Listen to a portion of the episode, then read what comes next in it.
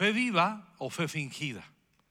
Ese es el tema de este, de este día. Fe viva o fe fingida. Todos los que estamos aquí, todos quienes están viendo, escuchando, o vamos a vivir una fe fingida o una fe viva. Pero hay, hay algo muy peligroso. Podemos tener una fe viva y terminando, terminar viviendo una fe fingida. O podríamos tener una fe fingida y en arrepentimiento y en un avivamiento volver a una fe viva. Pero la meta es que nos quedemos en el terreno de una fe genuina y una fe viva. Esa es la meta. Eso es lo que el Espíritu Santo quiere. Y en esta, y en esta hora les aseguro que el mensaje Ah, claro que nos bendice porque vamos a usar como recurso la palabra de Dios, pero va, va a ponerse un espejo delante de ti. Y los espejos exhiben quiénes somos, nuestras virtudes, pero también nuestras imperfecciones. ¿sí? alguien le ha pasado que de repente en la mañana y ya, ya te duchaste y te estás acercando, te estás poniendo, humectando, poniendo crema o maquillando y de repente ves que hay como un garapiñado que está comenzando ahí. Y dices, maldito garapiñado, o un fogazo, o, quién sabe, quién lo exhibe? Un espejo. La palabra de Dios nos podemos reflejar ante la palabra de Dios, pero la meta del Señor, si la palabra golpea nuestro corazón y exhibe una impureza, siempre será eh, la meta, la ternura y el amor de Dios para purificarnos. Ahora, primera de Timoteo 1.5 dice así, yo Pablo, apóstol de Cristo Jesús, nombrado por mandato de Dios nuestro Padre y de Cristo Jesús, quien nos da esperanza, les escribo esta, le escribo esta carta a Timoteo, mi verdadero hijo en la fe. Digan conmigo, mi verdadero hijo en la fe. Esto quiere decir que hay hijos que son piratas, falsos. ¿Sí me explico?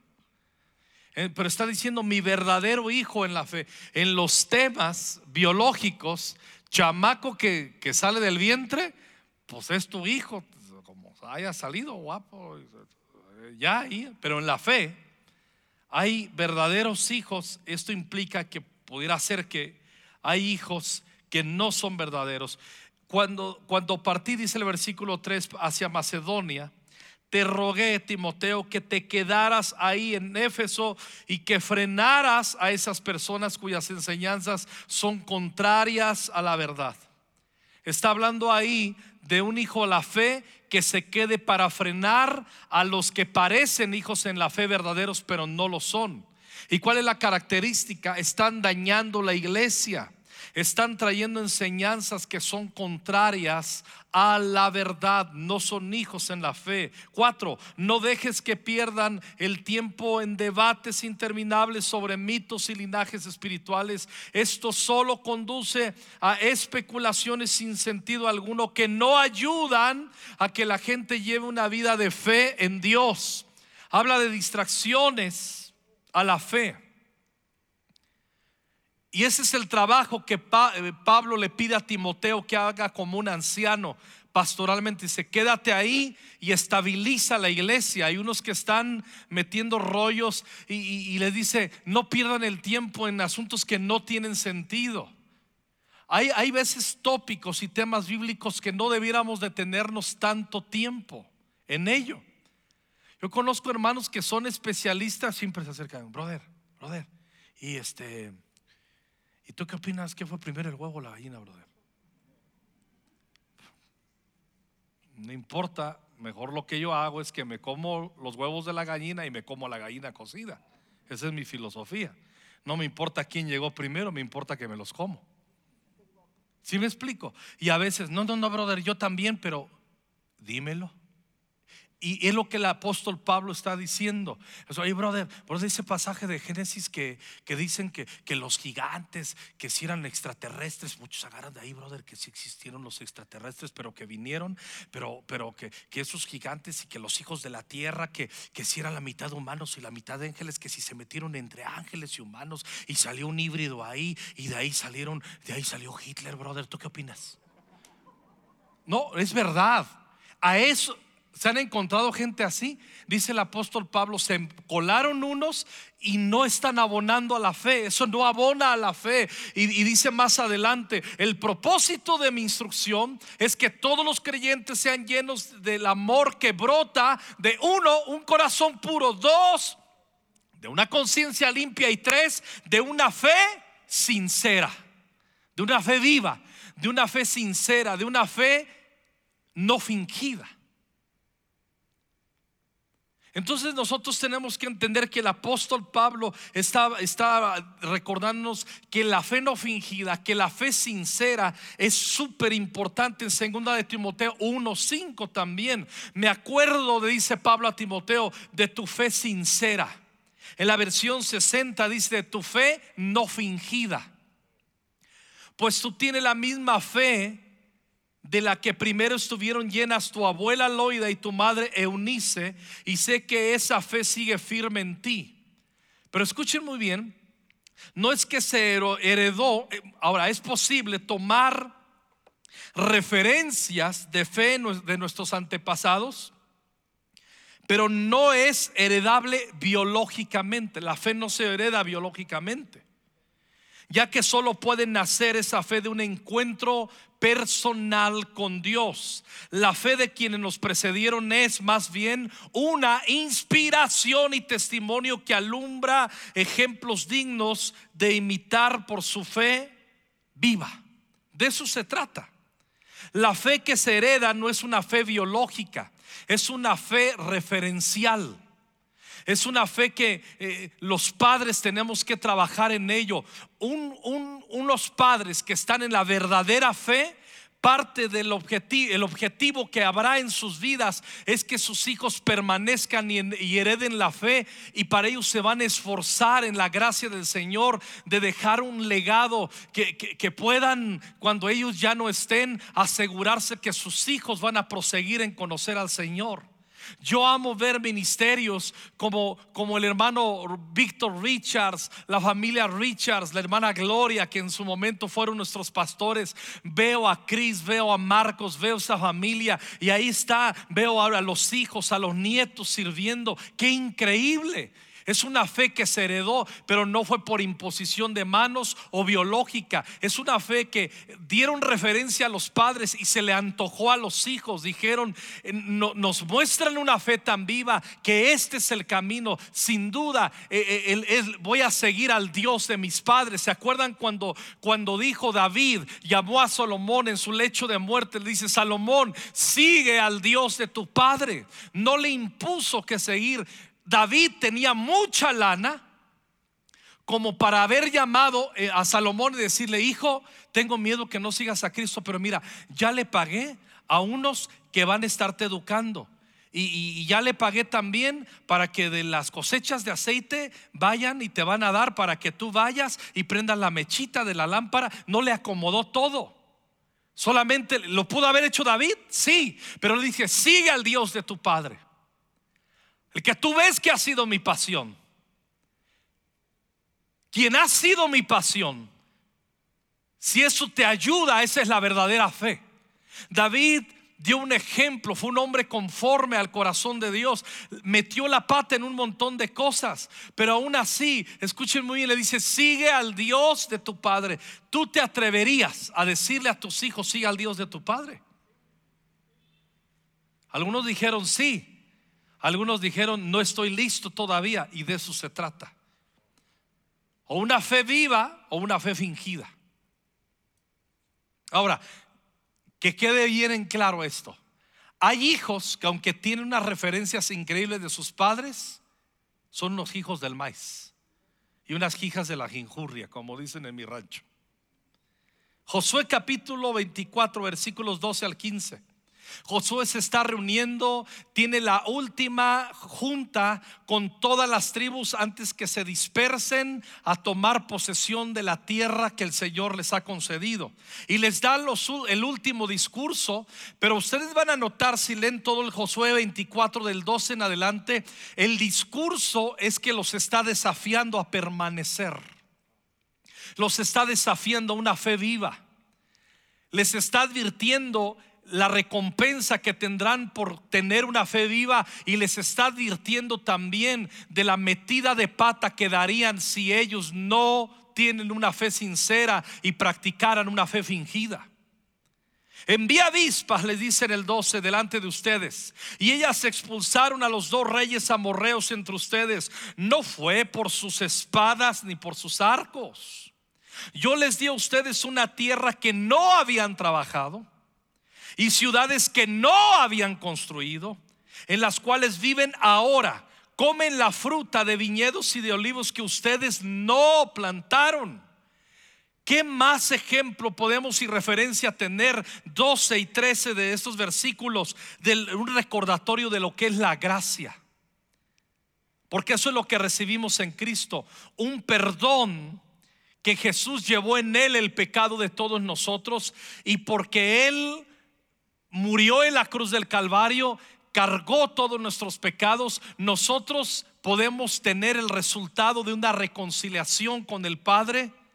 Y como dice el himno, porque Él vive, triunfaré mañana. Él resucitó y estamos aquí sin temores. Nos fuimos reconciliados con Dios por pura gracia. Nos salvó no por obras de justicia, dice Tito, que nosotros hubiéramos hecho sino por su gracia. Versículo 14. Entonces Josué le dijo a la gente, así que ahora, puesto que recibieron esa gracia, respeten al Señor y sírvanle total y fielmente. Quiten de entre ustedes los dioses que sus antepasados adoraban al otro lado del río Éufrates y en Egipto y sirvan al Señor. Les está dando un consejo sabio. Les está diciendo cómo responder a la gracia. Y aquí cabe, y aquí vale la pena decirles esto. La gracia no se paga, pero sí se responde en gratitud y servicio y santidad. Nosotros no podemos pagar esa gracia. Si pagáramos la gracia, entonces ¿para qué nos hubiera salvado Cristo? Lo mismo sería pagar que nos haga un servicio que nosotros hacerlo. Mejor yo lo hago. Si me puedo salvar yo mismo, entonces ¿para qué quiero a Cristo? Entonces Cristo me salvó, me dio su gracia, no la puedo pagar, pero sí puedo responder con santidad, con integridad, con adoración, con consagración, con una fe no fingida, con una fe viva. Por eso la fe viva es la respuesta a haber entendido la gracia y estar viviendo la gracia de Dios. Una fe fingida siempre la va a aportar o la va a desarrollar gente que no ha entendido el peso del sacrificio de la cruz en su vida y en su familia. Quien no entiende la cruz. Norma, perdón, Paco, me pasa mi teléfono que está ahí. Voy a leerles, esto no lo leí, gracias Paco, en, en las otras reuniones. Voy a leerles algo que me, me compartió este, mi hijo Jaciel ahorita, que me gustó mucho. una frase de, Dietrich Bonhoeffer, este teólogo alemán que por, la, por los cuarenta y tantos en la Segunda Guerra Mundial fue un hombre que a causa de su fe fue un mártir, lo asesinaron porque se sostuvo firme en una fe viva. Y él dice de la gracia esto. La gracia barata es la predicación del perdón sin requerir arrepentimiento. El bautismo sin la disciplina de la iglesia. La comunión sin la confesión. La absolución sin la confesión personal. La gracia barata es la gracia sin discipulado, la gracia sin la cruz, la gracia sin Jesucristo vivo y encarnado. Y esa gracia ahora eh, eh, no podemos vivir de esa manera. Y es lo que Josué les está diciendo. Respondan a esa gracia. Versículo 15. Si no desean servir al Señor, decidan no y a quién servirán. Ya sea a los dioses a los que sus antepasados servían al otro lado del río Éufrates o a los dioses de los amorreos en cuya tierra viven. Pero yo y mi familia serviremos al Señor. Yo y mi casa serviremos al Señor. Ese fue el discurso que les dio Josué el último discurso antes que todos se dispersaran a disfrutar la posesión de la tierra que Dios les había dado. El versículo 16, la respuesta a, a, ello me encanta. Entonces la gente contestó, nosotros nunca dejaremos al Señor para servir a otros dioses. Como diciendo, hey, hey, Josué, no creas que nada más tú tienes pasión en el corazón.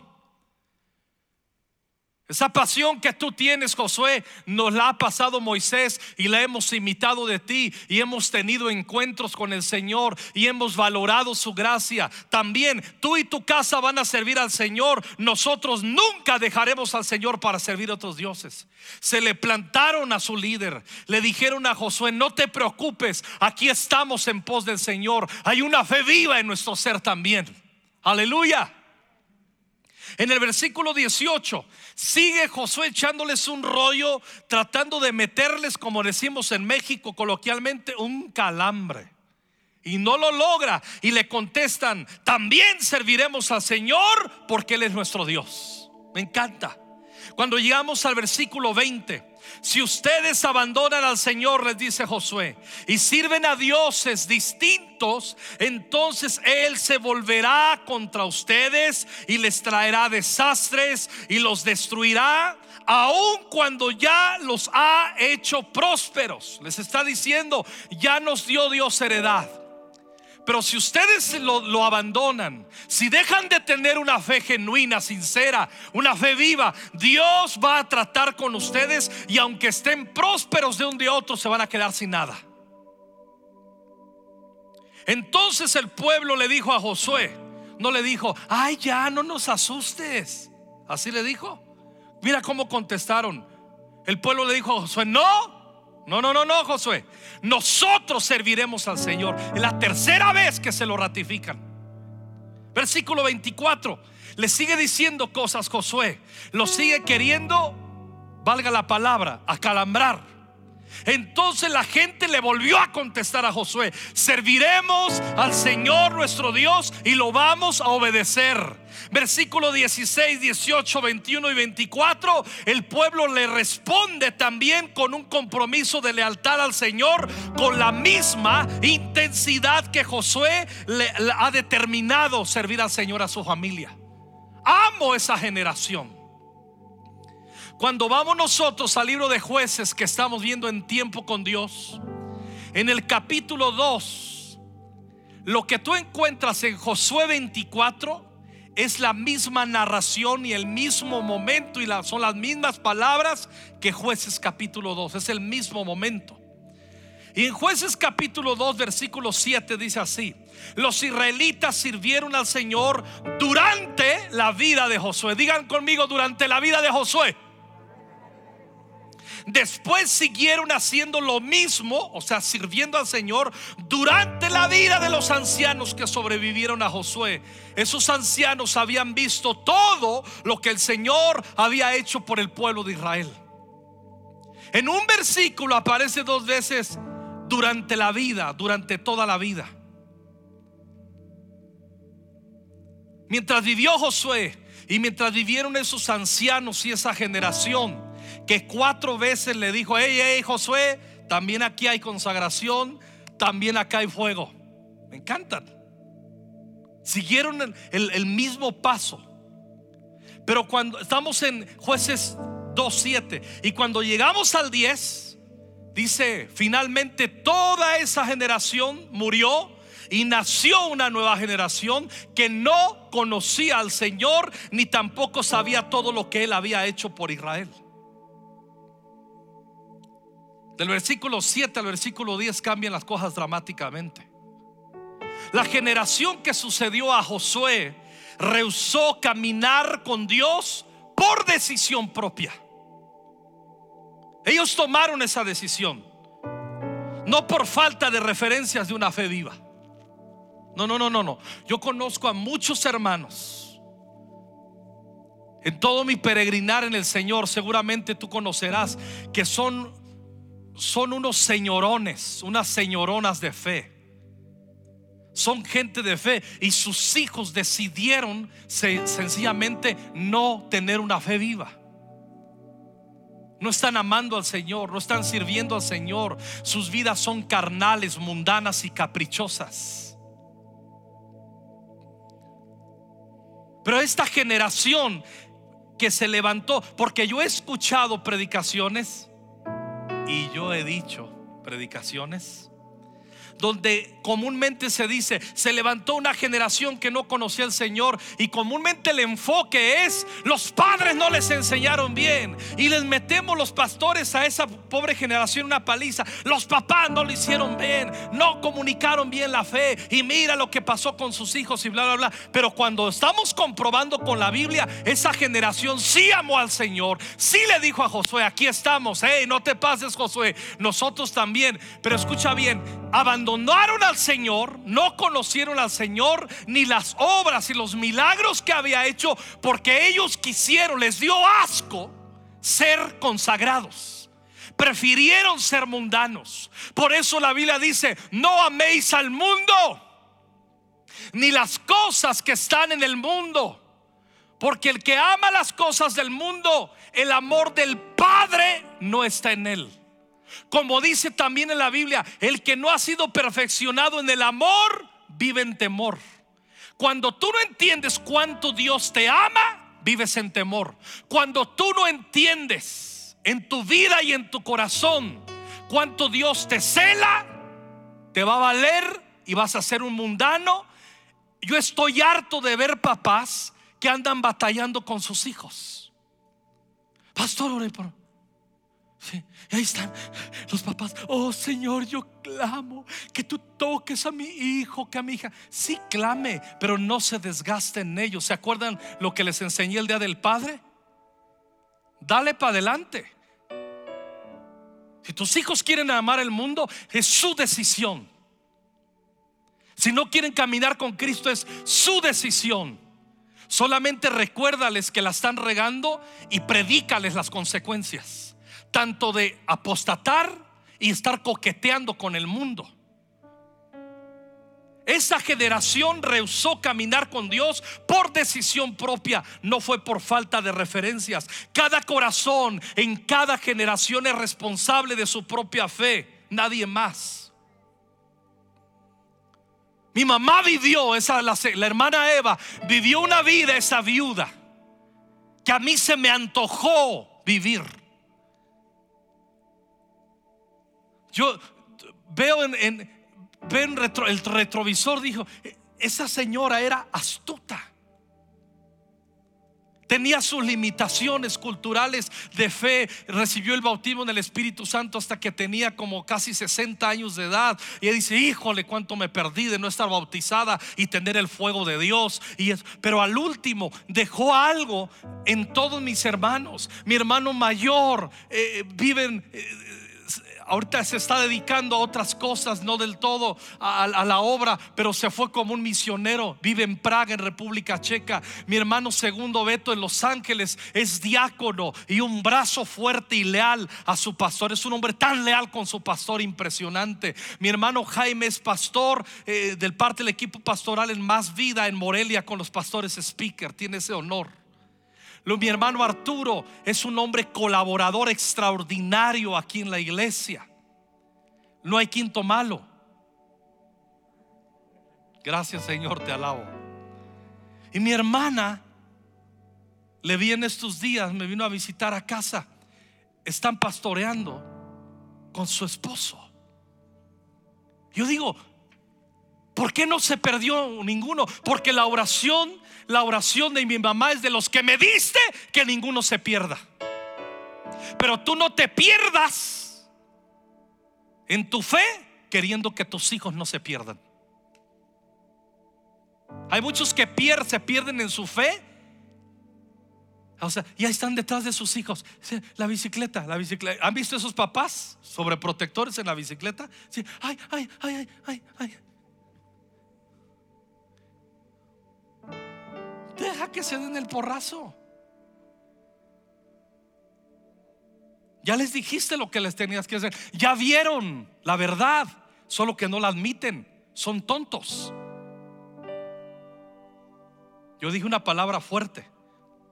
Ay, dijo tontos, lo vamos a denunciar ante la Procuraduría.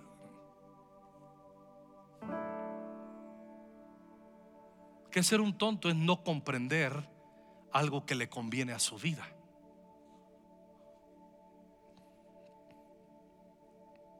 Cuando hablamos de heredar la fe, no nos referimos a una mera acción transaccional de una generación veterana a una joven.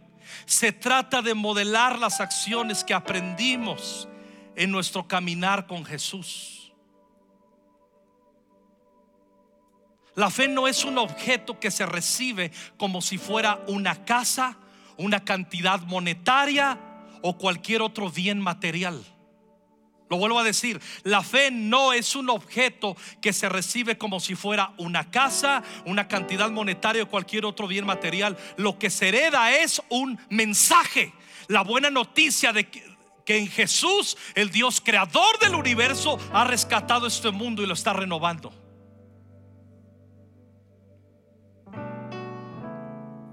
Claro que oramos por nuestros hijos.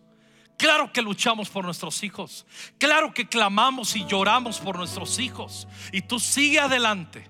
Sigue adelante, reprende las obras del diablo, porque muchos de ellos han abierto puertas y son espíritus mundanos que han atacado sus corazones y ellos les han dicho, amén diablo, amén mundo, bienvenido. Y Santiago dice, cualquiera pues que quiera ser, no dice que sea, que quiera ser solo consideración, amigo del mundo, se constituyen enemigo de Dios. Pero cada quien toma su decisión. Cuando no cultivamos nuestra fe, nos vamos a meter en unas broncas cuando tú vas a jueces capítulo 2 del 13 al 15, vas a ver que el Señor permitió que sus enemigos los atacaran, los robaran, permitió que Israel lo esclavizaran, que los israelitas perdían toda la batalla que, eh, que peleaban, las que peleaban porque el Señor estaba contra ellos para hacerles mal. Y dice, los israelitas tuvieron que sufrir mucho. Digan conmigo, pero qué necesidad. Quizás esas son consecuencias de una fe fingida.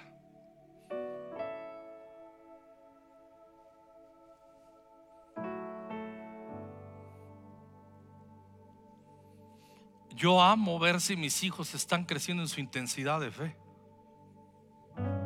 Me duele igual que tú si les veo por temporadas débiles en su fe. Oro, instruyo, amo, los desafío, los confronto pero no puedo hacer más. No puedo hacer más.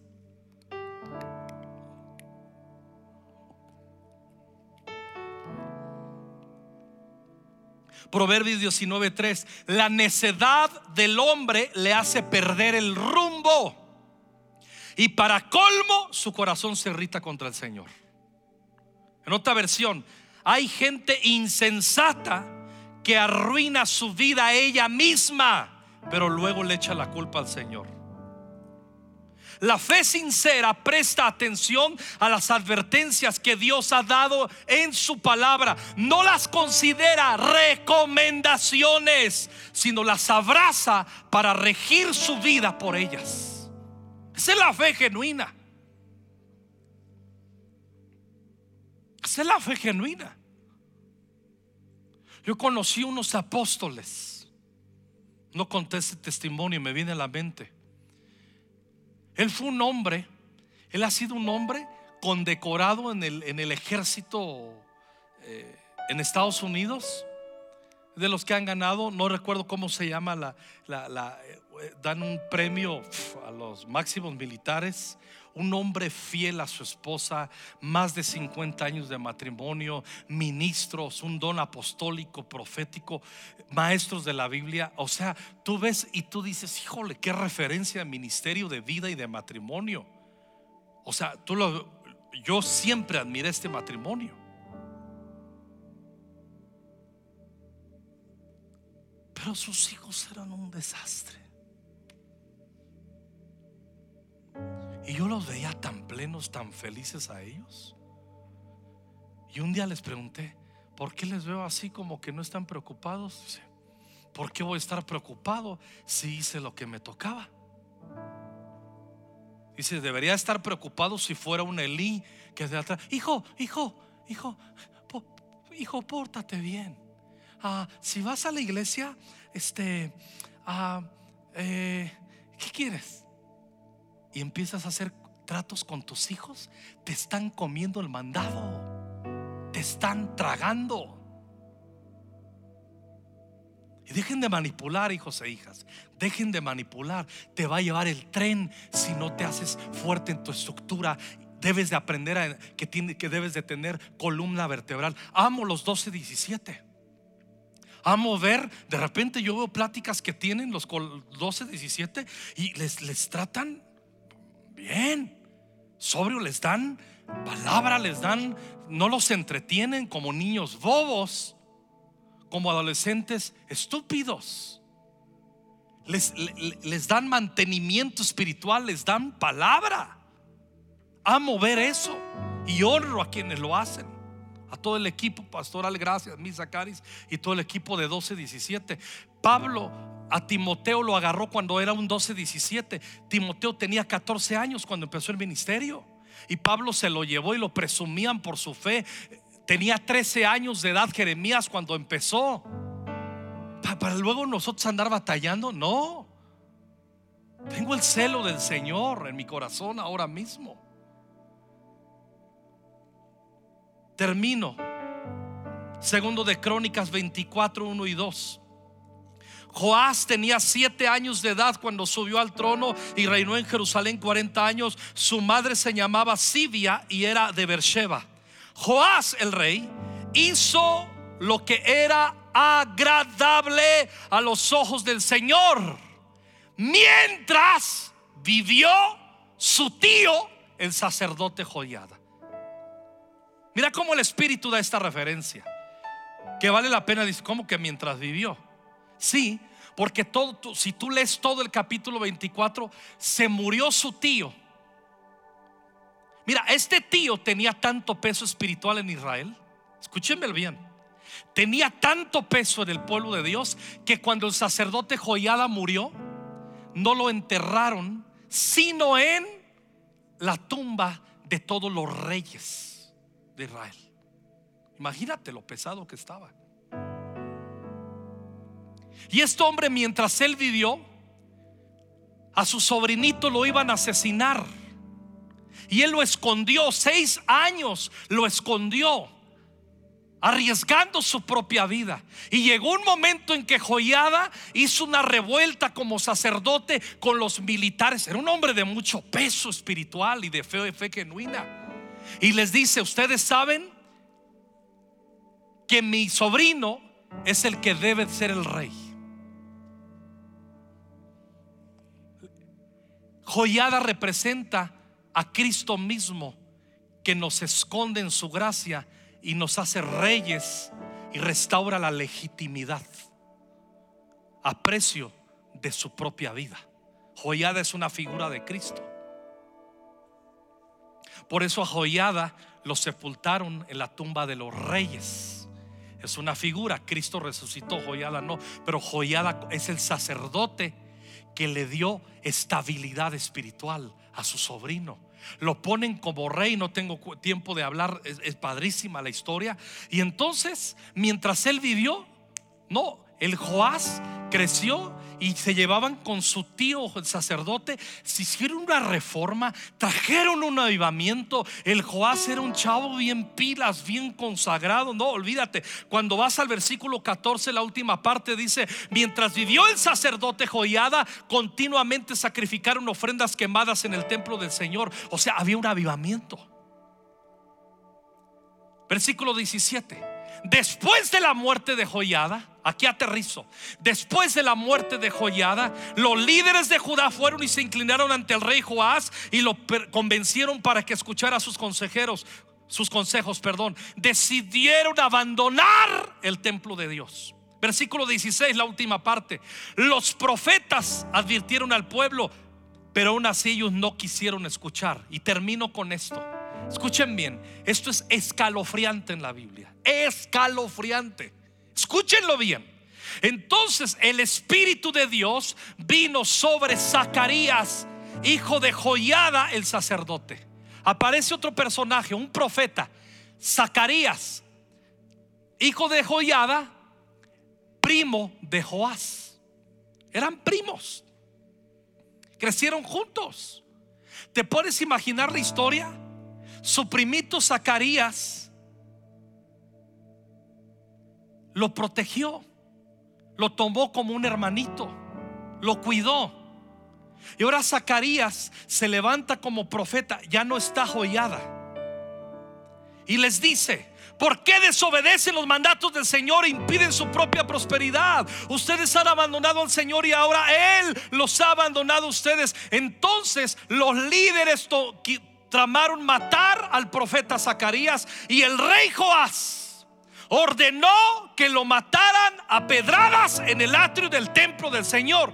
No nos está. Joás, el que trajo un avivamiento, el que tenía una fe viva Joás, al que su tío el sacerdote estableció, le dio identidad, lo puso como rey. El que hacía sacrificios, el que servía en la iglesia, el que hablaba en lenguas, el que diezmaba, el que ofrendaba, el que era líder de grupo conexión. Estamos hablando de gente bien.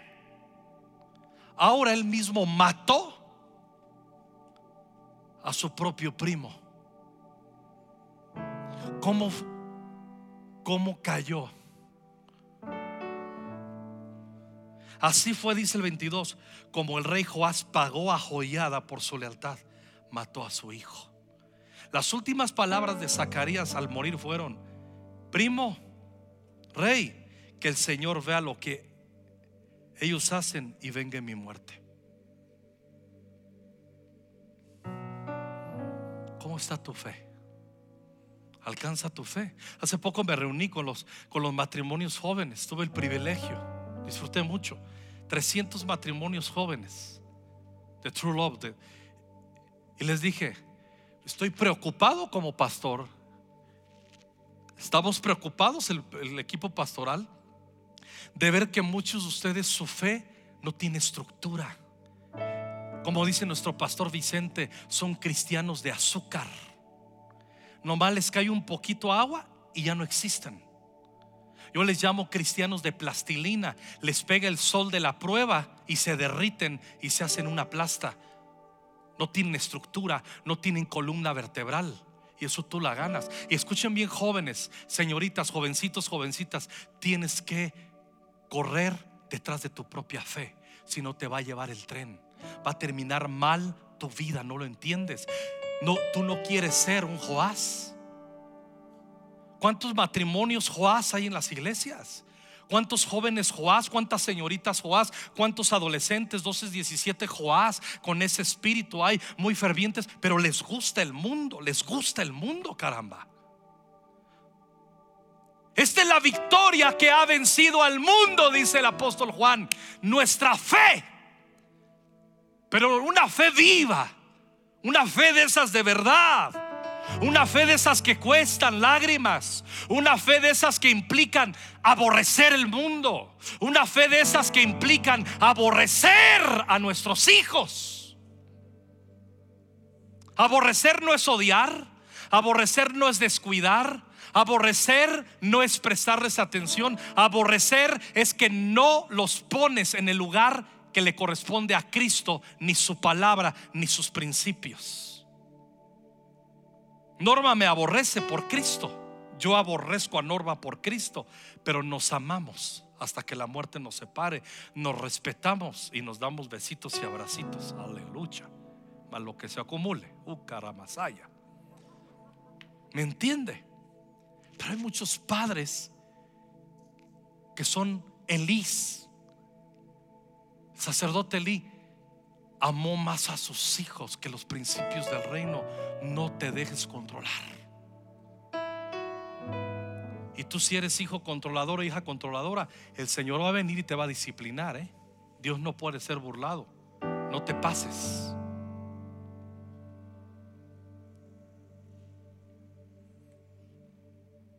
que Dios nos conceda una fe viva.